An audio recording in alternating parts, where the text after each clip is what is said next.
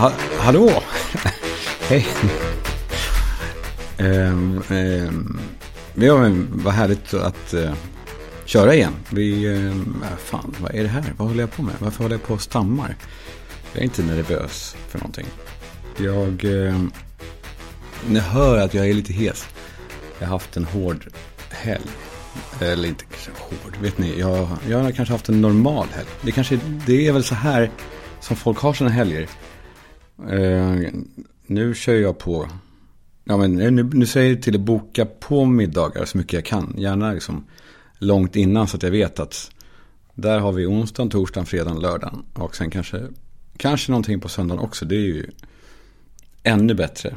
Eftersom söndagar är som de är. Så hör, hör gärna av er om ni, om ni vill käka middag. Jag menar inte så. Eh, eller jo, gör det. Gör det då. eh, nej, men det är kul ändå. Nu, jag vet inte fan, det känns som att eh, det är kul. Vad som helst kan hända i livet nu på något sätt. Och den här yrseln som kan slå till när jag inser det. Eh, jag vet att jag låter så här yrvaken, men jag satt i lördags på en av mina då, eh, middagar på Sturehof. Och så började det krypa i mig. Från nio, sen började det krypa lite. Och vid tio började jag ändå typ plocka ihop och började liksom runda av. Och mer och mer så kände jag att jag, nej men nu, nu är det bra. Nu får det vara klart. Då, det, var, det var det. För att det gör jag. Jag har alltid gjort det liksom. Och så min kompis eh, Filip som jag käkade med var så du, eh, vad, vad håller du på med egentligen? Och jag har varit svarslös. Ja, för han, eh, han såg igenom så men du Kalle, vad ska du hem till menar du? Vad fan menar du liksom? Och jag, men med kärlek sa han liksom. Och jag vet inte vad, vad det är med mig. Men psykiskt så lever jag liksom kvar med, med, de här, med de dåliga sakerna som kan utvecklas i förhållanden. Och då, återigen, jag skyller inte på någon annan här, utan bara saker som utvecklas. Alltså alla de här som, osynliga banden som jag har lagt på mig själv. De behövdes inte då. De behövs fan ännu mindre nu. Alltså ska jag då vika in hovarna från Sturehof när det är splendid good time. Varför? Det är helt, helt sjukt. Så sa jag det. Nej, men nej, nej, du har rätt. Jag stannar. Jag stannar. Och då kom eh, Eh, brorsan förbi, Amanda. Sigge eh, sa hej då. Eh, för han skulle tillbaka till LA. Och Kristoffer Garplind och Emil Persson. Det var ett jävla riktigt eh, media, media rövgäng verkligen. Hör jag nu. Men det var så jävla härligt ändå. Det, kan, det är lätt att säga att det var som en så här nära livet upplevelse. Men fan, vet ni att det var lite så. Ingen, ingen galenskap eller så. Det var inte, det var inte liksom eufori. Det var bara jävligt trevligt. Jag var hemma vid typ två. Så det var liksom inte knäppt. Och när jag kom hem så, ja men då blev det ett glas till där hemma. Och, eh, och då kände jag för första gången nu den här voltan. Att eh, det här är inte så dumt. Det här är ju fan inte det är inte kattpiss det här direkt. Jag känner att om, om jag liksom sköter mina kort rätt nu. Så, eh, för jag kände liksom en antydan av att trivas med mig själv också i förhållande till andra människor. Alltså att jag kanske, jag vet inte, jag var ju inte kanske spiknykter ändå, ska ändå tilläggas. Inte drängfull, men ni vet det här stadiet när man, när man har varit på toaletten och så eh, står man och tvättar händerna. Och så råkar man få ögonkontakt med sig själv i spegeln. Och så skrattar man och skakar på huvudet åt sig själv liksom. Man, man skrattar inte åt sig själv utan med. Uh, med. Och alla de där som alltid ska se så, eh, så här, definiera vad ett skratt är. Och nej, det är inte, nej, vi skrattar inte åt honom, vi skrattar med faktiskt. Det, uh. det, de är så här malliga typ. De, som att de har hittat på det. Typ. Som att det var det. Samma med de som också säger så här. Eh, eh, jag har inget emot att vara eh, personlig, men privat, nej, det vill jag inte vara. som att de ens eh, vet vad det är. Jag vet inte vad ens vad skillnaden är. Jag har frågat någon eller flera och alla säger liksom eh, olika saker. Jag tror de har ingen aning. De, nej, jag vill inte vara, nej, privat, där går gränsen. Eller typ, nej, personlig vill jag inte vara, men privat kan, nej, det kan jag vara. Mm -mm. Hur som helst, jag var i det stadiet. Titta på sig själv och skratta och skaka på huvudet av kärleksstadiet. Det är ju, fan, är det kanske bästa stadiet av alla stadier i, i typ livet? För det är inte liksom, det har inte gått så långt som till liksom pistolskott mot sig själv. Okej, okay, inte då pistolskott som att man står och hotar sig och ser allvarlig, allvarlig ut. Utan jag tänker så här pistolskott, man skjuter från höften och är lite skön och, och blinkar med ena ögat och är glad. Liksom. Jag, var, jag var inte så eh, packad. Men ja, jag var perfekt. Jag kände att det går framåt. Det går framåt. Allt är möjligt. Kände jag. Och jag har en känsla som jag tror den kanske börjar då att det här livet som, nej men det kan nog bli riktigt eh, kul det här. Det kan bli kul. Det kan bli eh, knäppt och kul. Men ja, jag, jag, jag har inte liksom eh, glömt bort att jag har en del att jobba på hos mig själv. Som vi alla. De, de allra flesta i alla fall har det. De, så, de som inte har det, eller det vill säga de som påstår att de inte har det, ljuger. Eller så är de ointressanta. Eh, det är min absoluta tes. Eh, det är ändå en sak som jag skulle vilja prata om som är känslig som fan. Men det är en typisk sån grej som, jag, som, som är, den är för viktig för att vara tyst om. Eh, särskilt kanske för mig just nu då när jag håller på eh, eh, min metamorfos går jag igenom. Ja, men, det, men det är liksom min, mitt uppfinnande av mig själv, eller mitt hittande av mig själv då. Eh, så, ja, okej, okay, det är bara, ni lyssnar ju och, och ni säger emot om det, ni inte håller med. Så här är det. Jag, okej, okay, jag gör så här för att göra det lättare. Jag förstår kvinnor som hatar män, punkt. Det gör jag. Jag, har, jag, jag förstår dem helt och hållet. Jag köper det här eh, liksom manshatet. Och på samma sätt som jag köper det så har jag en motsvarande känsla. Fast jag hatar inte kvinnor. Eh, jag är nog mer eh, liksom, eh, kvinnoskeptiker. Det har blivit så. Jag är ledsen för det. Eh, det bara är så. Och det, och det kommer inte från klar himmel. Det är inte så att jag är, är född som ett svin. Utan jag har ju då utvecklat det här. Eh, det här draget hos mig. Och det är inte så att jag agerar på det eller så. Att, jag, att det går runt och, och, och är skeptisk i allmänhet. Utan bara, eh, det, det är bara en, en sorts grund misstänksamhet som jag har. Vet jag. Och nu är jag så naken inför er. Som jag aldrig har varit. Men det kanske är som sagt. Det är nog lättare om jag förklarar mm, så här. Om jag tänker på hur det är för en vuxen, för en tjej som är vuxen nu. Om jag tänker på henne. Hon växte upp då med föräldrar som, eh, som ju i allmänhet tror jag måste betraktas som, de ingick nog i världens sämsta och mest eh, olyckliga generation. Alltså de, den generationen mådde generalpiss. De mådde Tarzan. Det var röva. På alla sätt. För de som är födda på, ja, men, ja, jag tror 40, 50, 60-talet.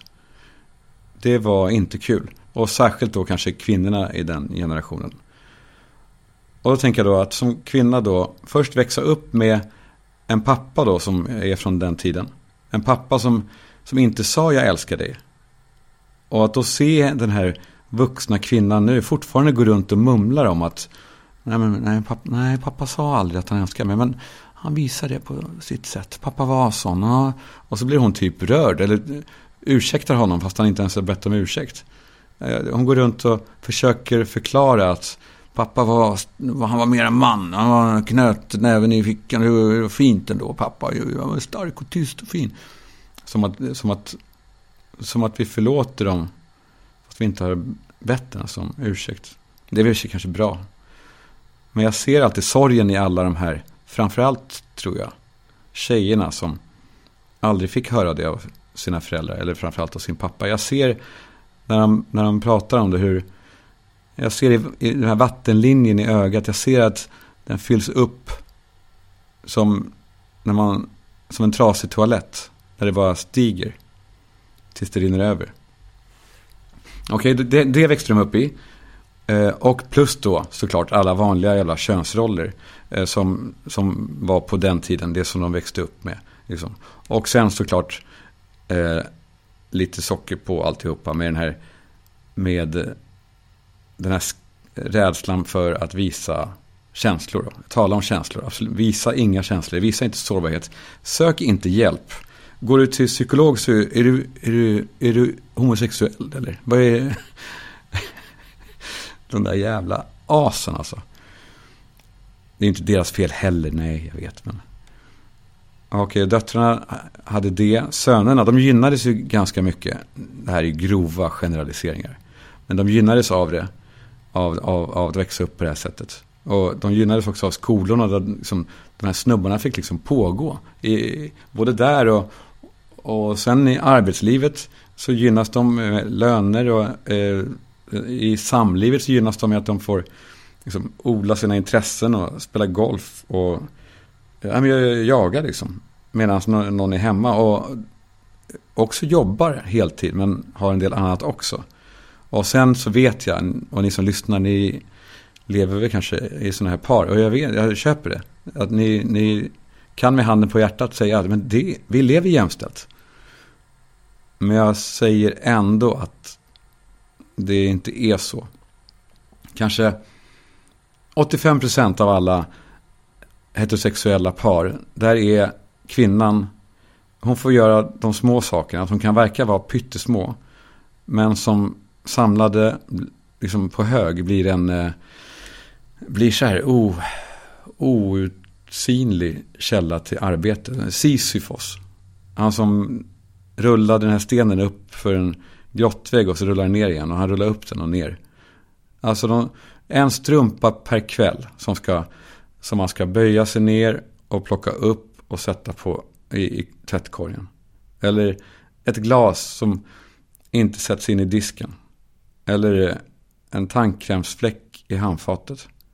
Pyttesmå saker. Men 30 sådana saker på en kväll är rätt mycket alltså. Jag vet det.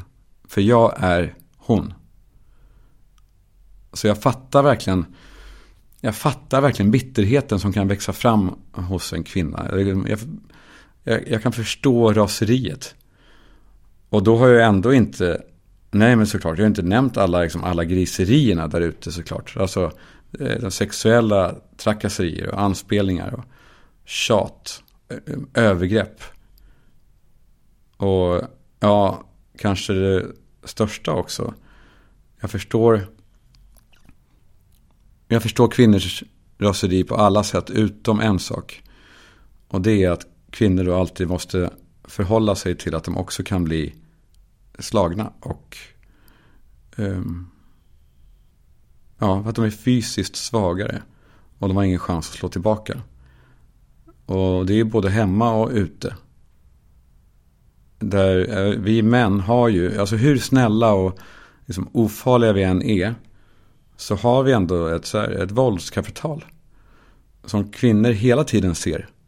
Men som vi inte tänker på. Det, är, det skapar en, eh, en obalans. Och eh, ett, eh, ett raseri till slut.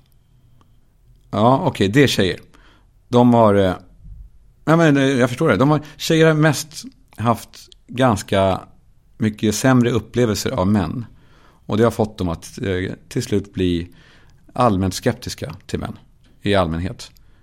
Det är, ja, men det är min eh, slutsats. Mm. Jag måste väta strupen. Jag har alltid velat säga att jag ska väta strupen. Häromdagen så åt jag eh, frukost med eh, Dominika Persinsky. Som ni vet säkert vem det är ju. Eh, hon var i, ja, hon var med i Army of Lovers. Men framförallt så är hon en jävligt intressant och kul och snärtig, snärtig person. Eh, hon är liksom jag känner henne absolut inte så särskilt väl. Men hon är ändå en människa som man känner direkt att man kan prata helt öppet med henne. Hon kommer inte resa sig och gå. Eller tycka att jag, hon kan tycka att jag är dum i huvudet. Men, men det är ändå jämspelt liksom. Hon ställer inte upp på det här, på det här eh, att spela tjej. Som så många tjejer gör. För att det lönar sig att göra det. Det, det är sjukt. Men med henne kan jag då säga saker som, nej, som, är, som kräver liksom, att den som lyssnar har, har tålamod och förmåga att, att liksom också försöka förstå och ge det lite tid och inte bara eh, vilja reagera med, med vad som är rätt och inte. Det är en härlig känsla tycker jag. När man kan säga någonting eh, liksom helt ärligt och man inte riskerar dålig stämning. Jag älskar det. Det är så jag tänker att vi ska ha det. Det är så vi har det, tycker jag. Jag tycker att vi har ett sunt förhållande, ni och jag. Hur som helst, i det här samtalet med henne, Dominika, så, ja, men så kom det fram det här som jag nämnde, att jag inte är särskilt, eh, att jag inte, jag har inte liksom gynnats särskilt mycket av eh, kvinnor i mitt liv. Om man ska, om man ska vara svepande och kategorisk, vilket man får. Vilket jag ska göra nu. Och om jag, ja, jag förenklar det. Men det är exakt det här som är en stor del av min kris nu. Eh, som jag nu tar itu med. Med proffs. Med psykologer och så. För hur förbjudet det än är att prata om det så kan det faktiskt vara så för killar. Och det är nog kanske mindre vanligt då. Men det är så jävla laddat. För att jag då som man ska egentligen, jag ska hålla käft och njuta av alla de privilegier som jag eh, påstås ha. Men jag har inte dem. Men eh, jag förutsätts ha dem. Jag har inte ett enda. Jag har inga privilegier. Men jag ska ändå då förväntas liksom, se de här privilegierna som en tillgång och vara jävligt glad för det och hålla käft. det, jag tycker det är frustrerande att leva så med att hela tiden bli sedd som att man är stark, liksom, eh, har fördelar som, som någon annan inte har det blev, eh, ja men det blev då tydligt och Dominika sa, sa också det att fan det, det här är ju, det är klart att det blir så, att du blir skeptisk mot kvinnor, det är inte så konstigt. Och först så blev jag rädd för att hon sa det med, innan jag fattade liksom tonen i det. Men så sa hon eh, också att hon är exakt likadan. Hon känner precis samma sak. För, eh, ja, jag tänkte säga att det går inte, alltså, att säga kvinnor, alltså, det här man får säga att någon är en manshatare är okej. Okay. Eh, liksom, för att det är rätt i liksom, maktordningen. Men att säga att någon är kvinnohatare, då, att en man är kvinnohatare, då är det, det, det, det, är, så, det är så fruktansvärt obalanserat. Ehm, så det är klart att jag tror inte att kvinnor hatar, men jo jag tror för sig många kvinnor hatar män. Men jag hatar i alla fall inte kvinnor, jag är bara rädd. Kanske. Men så frågade Dominika mig om jag kanske, ja, men du, jag kanske är bög. Det har jag ju, det är många som har frågat mig det. Det, det var inte första gången jag hörde den. Och jag har ju också liksom funderat och typ, typ försökt. Eh, fan, det vore ju ändå nice faktiskt. Jag har ju också, nej men, jag har, jag har varit där ute i utmarken av, eh, av, av den där världen. Och eh, liksom testa. Men jag tänker på så här, det är ändå en fin väg ut på något sätt. Jag tänker om kyrkan nu, eller vissa i kyrkan påstår att de kan bota homosexualitet med, med förbön. Då kanske man också kan bli gay genom typ efterbön, kanske. Det vore ändå, då skulle jag nog kanske göra det, jag vet fan, kanske. Hon berättade i alla fall om en bekant till henne som är, han är i och för sig bög, men han är liksom inte knullig längre. Alltså han är inte så här pussig eller knullig, utan han bor ihop med en man. Och de är absolut trogna mot varandra. Och de pratar så livligt om intressanta saker på kvällarna. Och de är också fullkomligt jämställda. Och folk säger det här ordet, det här livskamrater. Men det låter så jävla trist. Men innebörden är så vacker ju. Nu, alltså, kan jag ju känna att det vore ju trist om jag inte skulle ligga och hångla och så. För det tror jag nog att jag skulle oj, skulle vilja. Men, eh, men tänk ändå att, tänk om man kunde leva som, som den här killen gör med sin pojkvän. Som, alltså fast, fast heterosexuellt. Alltså att, att man har det liksom som en idé redan från början. Att det inte bara blir saker eller blir beteenden utan man har det som ett nästan projekt. Alltså så här ska vi göra. Som när, när eh, man utropade USA. Så det här är idén om ett land. Och här ska det funka så här. Och alla ska ha chans. Ja, lalala. Eh, man ser ibland vissa restauranger. Där all, allting har börjat med en, så här, en tydlig idé. En stringens. En, så här, en profil. Och sen så efter något år så liksom börjar tummandet. Att eh, dukarna försvinner. För det, äh, jag orkar inte få dem helt rena ändå. Menyn kanske inte uppdateras eller så förändras den lite grann. Så att, så att maten smakar lite sämre. Liksom. Det luktar konstigt in i hörnen efter ett tag. Och, och personalen liksom börjar slappa. Det, det, är fortfarande samma restaurang. Men liksom, idén har försvunnit. Och så är det med de allra flesta förhållanden där ute. Jag menar inte nu. Jag vet hur det låter. Jag menar, det låter som att jag står på sidan och pekar och är bitter och avundsjuk. Och det, jag är det på vissa saker. Men, men för fan. Jag vill säga det. Gör slut eller fixa det som behöver fixas. Det här mellantinget som pågår i så många år. Det är så jävla nedslående. För det är faktiskt eh, livet som går åt under tiden. Och sen så är det läskigt som fan att ta svåra beslut. Det var för mig, men det var mycket värre för mig den här gången än när jag separerade från mina barns mamma. Eh, jag vet inte varför. Jag vet inte varför. Jag vet fan inte varför. Kanske, jag vet inte. Det kanske är för att man kanske blir ödmjukare som äldre möjligen. Att man vet att allt är inte andras fel bara. Liksom. Att det är ganska mycket är ens eget fel. Eh, ens eget ansvar om inte annat. Och så hittar man gärna kanske på ursäkter för att inte behöva ta det här sista steget. Att, ja, jag, jag stannar för barnens skull. Det säger, de in, det säger de inte när de tänker det. För att det låter ädelt och fint. Men de ljuger ju för sig själva och, och ja, för de stannar ju för sin egen bekvämlighets skull. Det är ju bara det. Alltså, att de inte pallar att ta den här, att gå igenom den här, den här skitprocessen. För det är inte kul. Stanna för barnen. Jag säger så här, du borde separera för barnen. Jävligt dåligt att skylla på barnen din jävel. Nej, förlåt, det är inte du. Jag vet, men det är någon. Det är någon där ute. Ja, jag vet. Jag hör mig själv här. Och jag ser ibland era blickar. Jag vet att det är lätt att fnissa åt, åt mig liksom. Nu i det här jag är. Jag vet det. det och det är helt okej. Okay. Alltså det, här, det, är ju, det är ju min tanke nästan lite grann. Att, eh, att jag tar den här smällen. Kanske liksom inför er. För att det kanske går över snabbare då.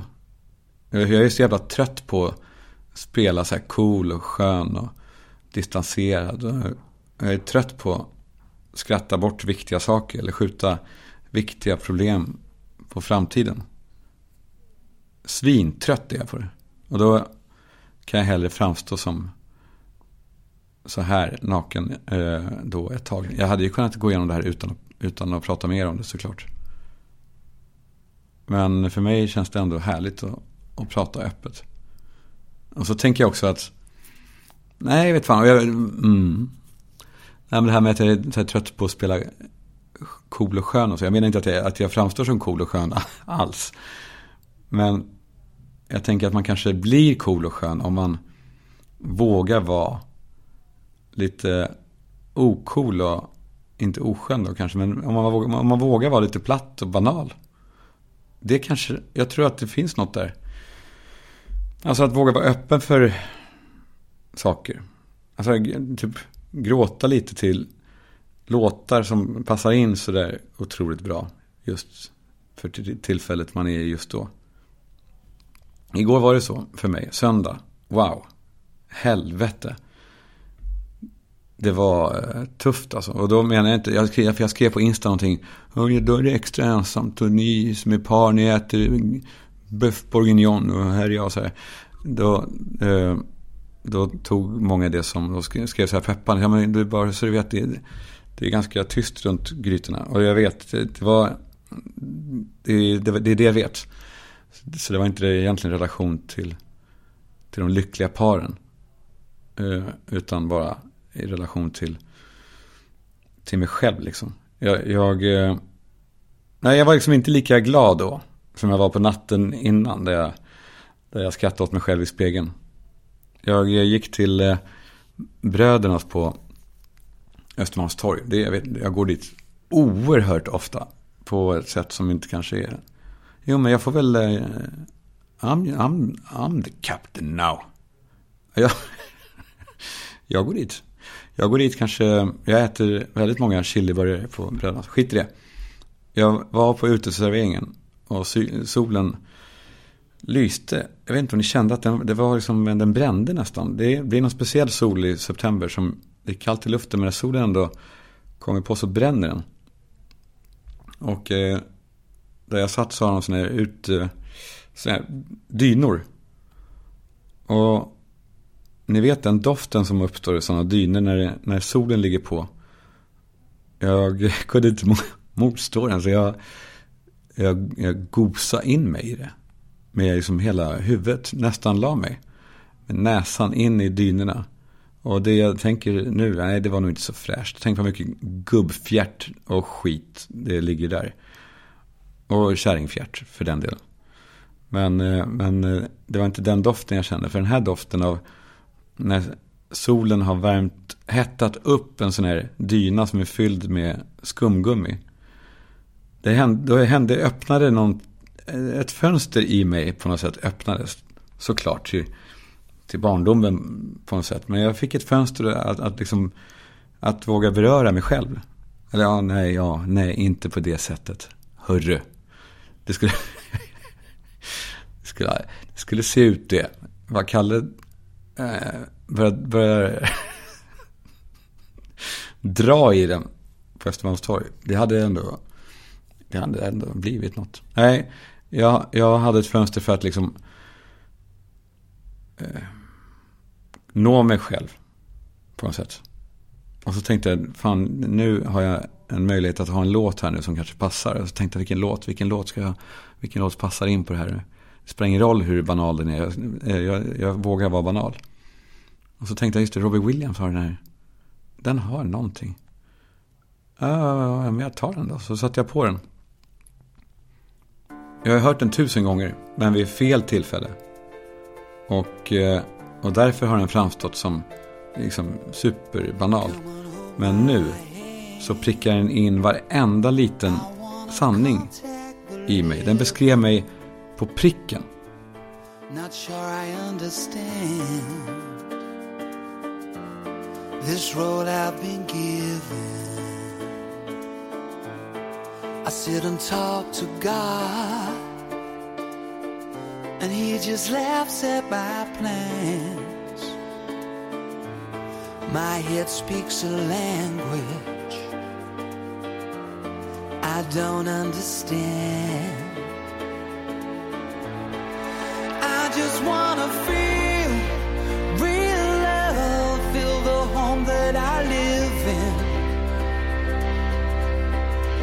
I got too much life running through my veins, going to waste.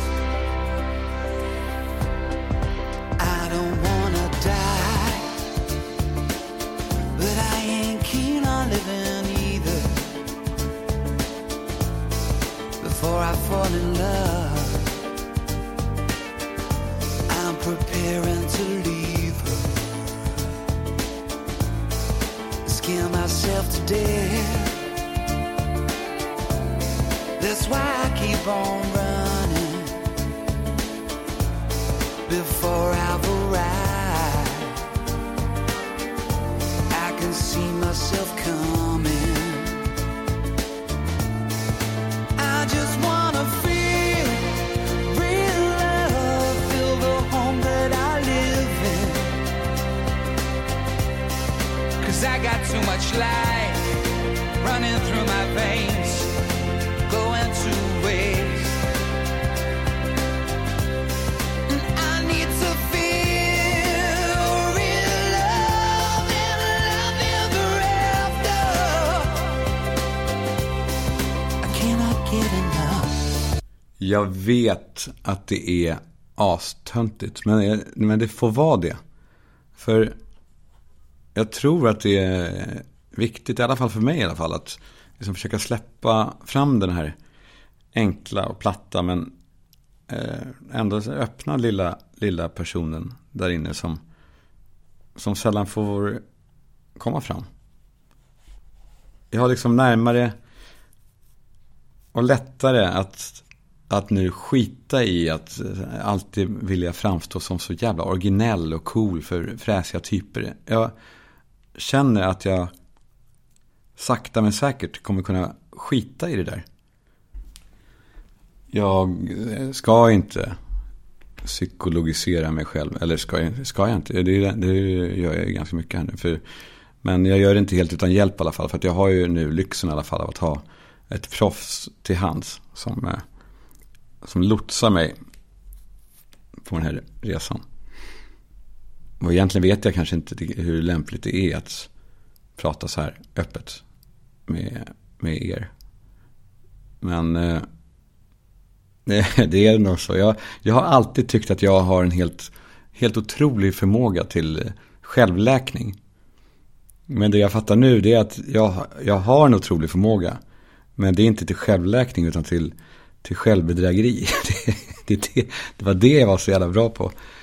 Eh, bara det är en insikt som är ändå är jävla nyttig. Och eh, Nej, men det hade ju nog varit skadligt eh, för mig att vara så här öppen om, om, jag, om jag hade, liksom hade skarvat för content. Alltså om jag försöker vara lite skön och, och saltar och fixar. För då kan det nog bli rörigt i vad som är jag och vad som är någon jävla jargong. Och jag tror att det är så med mig och er. Att man vet nog kanske inte riktigt vem man är. Vet du vem du är? Alltså, gör, gör folk det? Eh, är det inte samma sak där lite grann? Den som, den som vet vem de är kanske vet minst av alla om sig själv. Jag är eh, i och för sig säkert extrem i det här med tanke på allt. Eh, liksom, inte bara den här liksom, fasen utan ja, med hela skiten med det här barndomshallojet. För fast jag tror fan inte jag är så extrem ändå. Men det är ändå så den här Ja, men det är ju sådana klassiker. Alla som, som, eh, man är med om något i barndomen och så hittar man ett sätt för det då eh, som barn. Att handskas med det här för att överleva. Och sen så, det här skyddet då som man byggde, det, det sitter kvar när man är vuxen. Och då behövs det inte, utan det är inte bara att det inte behövs, utan det kanske också då skadar. Den, den, är, den är ju super basic. Men, alltså det behöver ju inte heller vara såklart enskilda händelser. Eller det är ju inte enskilda händelser det handlar om. För då är de nog lätta att fixa. Alltså om det var något som hände en gång. Jag, det är, fan vilken dröm det vore om det, om det var så. Jag hörde om någon, fan det nu var. Tänker, det kanske är en känd historia, jag vet inte. Jag hörde om någon som gick runt med ett sånt här sår. Eh, från barndomen hela upp i vuxenlivet. Det var ett sår från en enda enskild händelse. Han hade då kommit in i köket som en liten pojke en morgon. Och så frågade han sin pappa. Hur mår du? Och pappan hade då svarat. Jävla frågor. Och eh, läst sin tidning. Och den här pojken gick då runt med den här stenen i ryggsäcken. Eh, liksom tänkte på det varje dag. Och, och undvek också då att, jag ska inte fråga då hur pappa mår. För han blev då arg för det. Och sen i vuxen ålder. Då hade han då frågat. Vad, det, vad, han, vad var det? Jag minns det här hände och du sa så. Och då kom det fram då att pappan sa inte jävla frågor. Utan han sa jämna plågor. så då löstes ju den där knuten. Eh, då bara försvann den jag eh, önskar att det var så. Jag tror inte jag har samma, eh, samma lika, utan jag har nog lite, lite mer komplicerat. Som de flesta av oss. Men, eh, ja. Det är väl lite samma sak. Det, det blev ett rum över plötsligt här om månaden på kort, eller inte kort, nej, men det blev, det blev ett stort eh, rum över. Så vi gjorde en liten rokad så att Penny fick det här väldigt stora rummet. Och Tom Allan fick Pennys rum som han väldigt gärna ville ha. Och så fanns det då ett rum över som, ja men det vet väl alla, liksom varannan veckas förälder. Eh, man har en, kanske en förmåga att överkompensera lite grann. Och det gjorde jag. Så jag gjorde om det där till ett gamingrum. När vet, det är helt mörklagt och det ska vara svarta möbler vet jag att de vill ha. Och massa så här färgade LED-slingor bakom de här svarta möblerna. Så att det ser så här coolt ut. Och så ställer jag också in vinkylen där. För att jag tänker att jag, jag behöver ingen jävla vinkyl nu. Fast det kanske är just det jag gör, skit om. Och så fyllde jag upp den för att eh, ja, men Vitamin Well och, och Nocco var så jävla gulliga och skickade, lät, skickade lite provsmakningsflaskor till mig. Um, ja men så fyllde jag den här kylen med det. Och så la jag ut ett klipp på Insta där jag visade upp att jag fixar, kolla vad jag fixar till, till Tom Allan med, eh, med Vitamin Well och, och Nocco och sådär. Och ja, men självklart då fattade ju inte. Jag eh, men eh, alltså, jag vet ju att Tom Allan inte ska dricka Nocco eller får dricka Nocco. Men då var det en kärring som skrev ett långt meddelande om hur eh, otroligt olämplig jag är. Och, och, och så slut, avslutade hon med att berätta hur skadligt det är för ett barn med Nocco. Det är inte så skadligt i och för sig. Det är ju, alltså, men det är inte, det är inte så, det är inte helt sjukt. Men det är nog, ja, livs, ja. Och så frågade hon, hur, hur känns det att aktivt skada sitt barn? Och jag svarade då, vet du, det är bara skämt. Och, eh, och så fick jag då ett svar med så här, den här kräk-emojin. Fan vad jag hatar den emojin. Den är, den är värst va? Den eller den här med den här knäppskalle-emojin som räcker ut tungan och tittar åt olika håll. Vad det är. Men jag tänkte ändå på den här kräk-emojin. Varför skickade hon det? Vad fan? Jag sa ju att det var skämt. Och så såg jag att telefonen hade skrivit om det så att det stod, det stod inte det, eh, det var skämt, det stod det är bara skönt. Alltså att det är bara skönt att skada ett barn.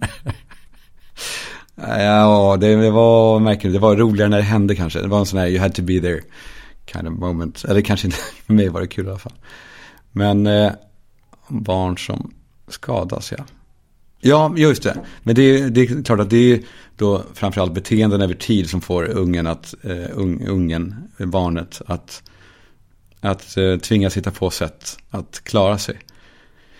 För, ja det kan ju också i och för sig vara saker som inte, alltså icke-händelser kan ju också vara skadliga. Alltså det behöver inte handla om slag utan det kan ju handla om, om frånvaro av, eh, av närhet eller liksom, eh, värme. För för ja, som barn handlar det om att överleva. Liksom. Fysisk överlevnad först såklart med mat och sömn. Och eh, jag vet inte, det finns en gammal sanning det här om att bebisar som får allting i form av näring men inte får beröring. Att de dör. Jag vet inte om ni har hört det. Att det är alltså dödligt. Det är direkt, det, det är dödligt.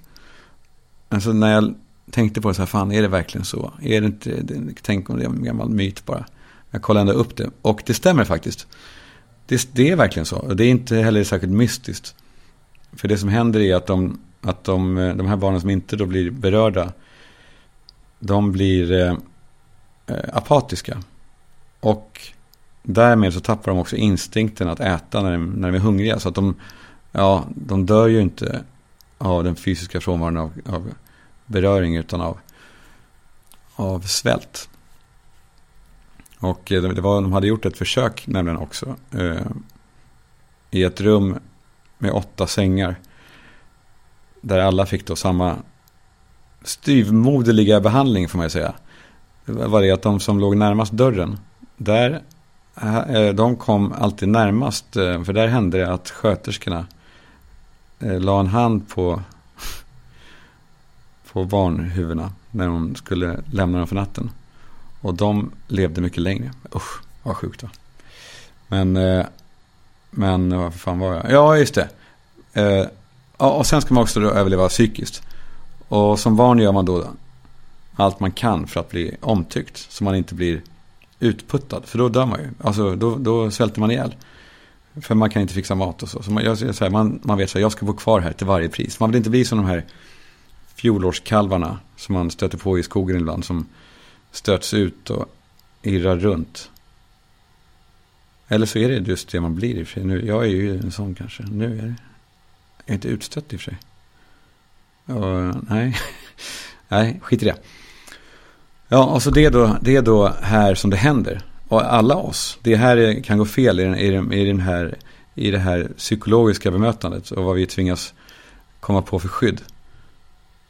Och man ska kanske i och för sig inte psykologisera så här sig själv eller hålla på och spekulera. Det är nog bäst att göra det med någon. Ett proffs. Faran är ju det här som, nej men som när man googlar på sina egna åkommor. Liksom som, eh, nej men, eh, nej men, som när Aftonbladet skriver sina jävla eh, satans rubriker om symptom som kan vara sjukdomar. Jag minns i början när de, när de började, när de fattade här har vi något. Då var det typ ändå lite rimligt. Då var det så här, ja, din cysta kan vara cancer. Och det är ändå så ja, ja det, det är fan inte, det är inte omöjligt ändå. Cysta. Men jag kan inte säga ordet cysta utan att utan att tänka på eh, eh ja, men så som man uttalar syster på så här, slang engelska, sista. Och så tänker man alltid på en bild där det är en tjej som håller i en, en killes cysta och så står det sista from another mista. ja. Uh, uh, ja, hur som helst, de här, de här, uh, ja, de här sjukdomssymptomen som de skriver om i, i, tidningarna. De har ju också blivit mer och mer diffusa och allmängiltiga liksom för att fler ska känna sig träffade och vilja, vilja läsa artikeln. Då blir det så här, ja, eh, ditt haltande kan vara bensjukdom. Ja, men det kan fortfarande vara så, men det är ändå nu är det väl luddigt alltså. Men tills nu är det typ, eh, din andning kan vara en sjukdom. Står det ju. Och dessutom så är skiten på plus nu också. Så man måste då läsa. Eh, ja, ja, jag andas.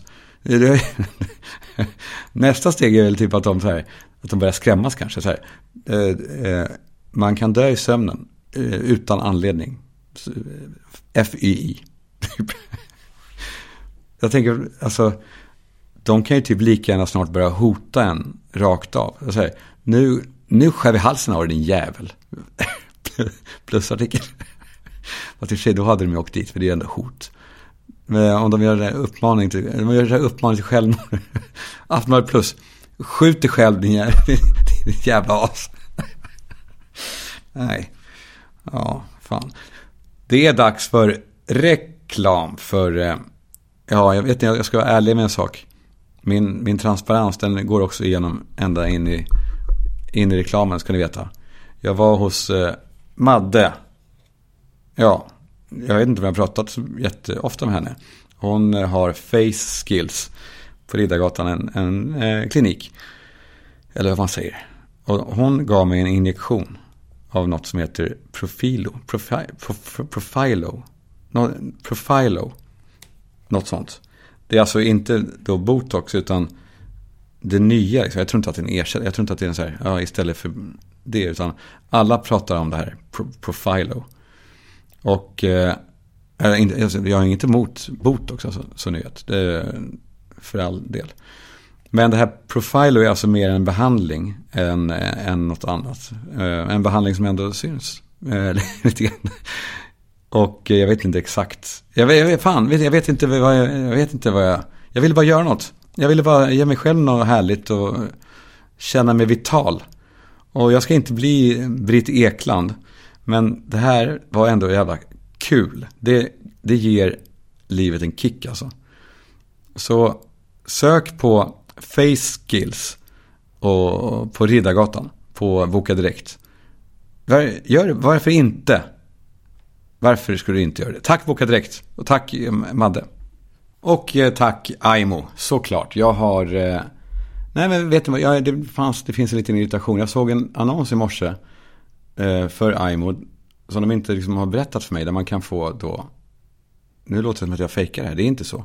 Det är bara det att jag, jag samarbetar jag med dem. Och så ser jag att de har redan supererbjudanden som de inte ens berättar för mig. Jag vet, nu låter det verkligen eh, som att jag fejkar. Men alltså, då får man då lisa en Tesla för alltså, knappt 10 000. Jag minns inte exakt vad det stod. Och då ingår ju alltså, då ingår ju typ allt. Så man kan ju då testa Tesla eller testa köpa en gammal bensinare och se skillnaden i pris per månad. Kolla upp det. Jag ska kolla upp det för att jag, jag fattar inte det. Det är som att, ja jag vet vad det är. Det är för att de, ja det är singelgrejen ja. Att, att eh, singlar ska inte veta. Så vi, vi håller dem som singlar utanför. Eh, Visste det? ja, ändå. Tack, Aimo. Och då är det ju dags för grejer killar gör. Um, eller först bara en kort grej som tjejer gör. De rättar mig. Eh, jag fick ett DM från en dårpippi som ville berätta för mig att jag uttalade force majeure fel. Jag sa, jag sa force majeure förra veckan. I, att jag lever i enligt det nu. Och då skrev hon eh, eh, vänligt men eh, tydligt att det heter force majeure. Alltså det är mer ett vanligt j och inte ett sh-ljud. Så jag, tack för den rättningen. Eh, Okej, okay, killar. Eh, om, om en kille kommer in i ett rum där det sitter två eller fler andra killar. Då frågar han alltid om, är det, är det bögarnas årsmöte här? Och det är fan jävligt kul faktiskt tycker jag. Det är kul. Killar har eh, också, killar har srirachasås i kylen. Och chili, chili mayo har de, det gillar de också, chili mayo. Hörrni, kan inte vi kanske Eh, enat säga att nu räcker det med chili mayo? Alltså restaurangerna där ute, de har ju, eh, de har ju tappat det helt. De har chili mayo på allt. Det, har ni tänkt på det? det är, eh, pyttipanna med lite chili mayo. Och den förkortningen mayo. Det, det är någonting som är äckligt med det. Det enda, enda som inte har typ chili mayo är ju indierna. Eller? Ja, nej, det har de inte. Det vore ändå kul om de hade det. Då, då får de liksom ännu en anledning att höja, höja sina priser lite mer. We, eh, we, okay, we put some uh, pink mayonnaise on the tikka masala and we call it chili pickles mayonnaise and we that will cost the the traditional client an extra additional amount of uh, 40 crowns with eh, Eh, jag kommer, om, om ni hittar mig inrullad i en eh, indisk matta, då vet ni vem det var. Uh, när jag är ändå inne på det grejer man kan avskaffa. Avskaffa också sugproppar som det var kul när det kom och säkert att kunna leka lite och så. Men nu, det funkar inte. De, de håller inte måttet. Jag har inte varit med om en enda sugpropp i livet som gör sitt jobb. Eh, så vi säger det, sugproppen. Tack, tack för inget, men, eh, men stick nu. nu. Nu säger vi så. Vi, eh, det gick inte för dig. Jag känner att min, min röst håller på och, och sviker mig. Det betyder ju, vad var det, vad det de sa alla? Man har, man har två öron och en mun. Så man ska lyssna dubbelt så mycket som man, som man pratar. Och, och det ligger kanske någonting i det för mig just idag i alla fall. Jag känner i alla fall att ni, att ni är med. Och eh, på den här, jävla, den här jävla resan som kommer, vi ska tillsammans. Det här, det kommer gå bra det här. Jag tror på, jag har fan en riktigt bra känsla. Och jag är, jag är så glad att ni är med på resan. Ni var med, ni var med där nere. Och nu ska ni med upp. Vi ska gå in i det här hand i hand. Och, eh, eh så, och så kanske vi kan eh, knulla, knulla varandra. jag tänkte inte säga det. Jag tänkte säga så, så eh, kan vi höras på torsdag. ja, ni hör. Ser ni er, mig framför er? sittandes i mitt lilla men, men väldigt fina rum på Convendum och eh, prata. Och hålla på och fixa lite och skruva på mickar. Ja. Ja, fan. Det, man ska inte säga, tänka för mycket på, på sig själv. Jag tänker på er. Tack för att ni lyssnar och är med mig hela tiden. Det är fan eh, jag är glad för att vi för det här. Okej. Okay. Vi säger så. Eh, det var det. Det var idag. Det var... Där har vi det. Hej.